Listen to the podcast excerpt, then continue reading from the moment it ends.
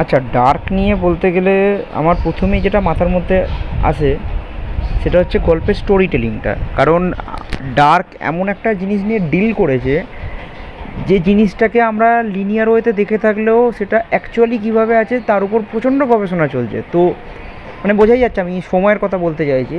যেখানে শুরুই হচ্ছে আইনস্টাইনের সেই কথা দিয়ে যে পাস্ট প্রেজেন্ট আর ফিউচার তিনটে পরস্পরের সাথে একসাথে জড়িত।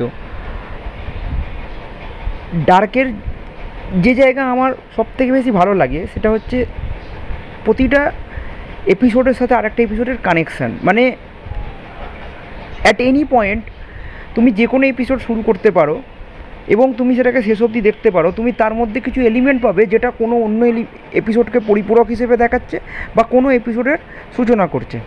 গোটাটা ইটসেলফ একটা প্যাকেজ